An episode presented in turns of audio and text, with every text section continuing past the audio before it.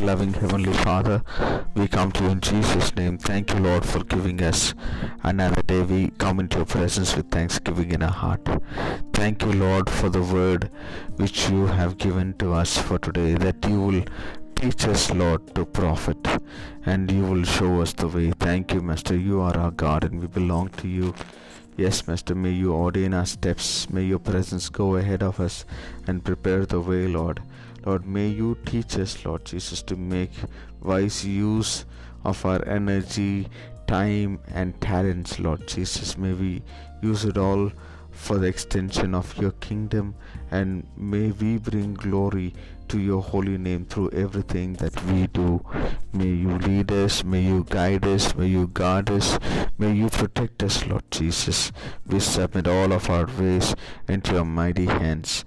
Be with your people and help your people, Lord, with regards to everything. We give you glory, honor, and praise. In Jesus' matchless name we pray. Amen. May God bless you, dear ones. Have a wonderful day ahead.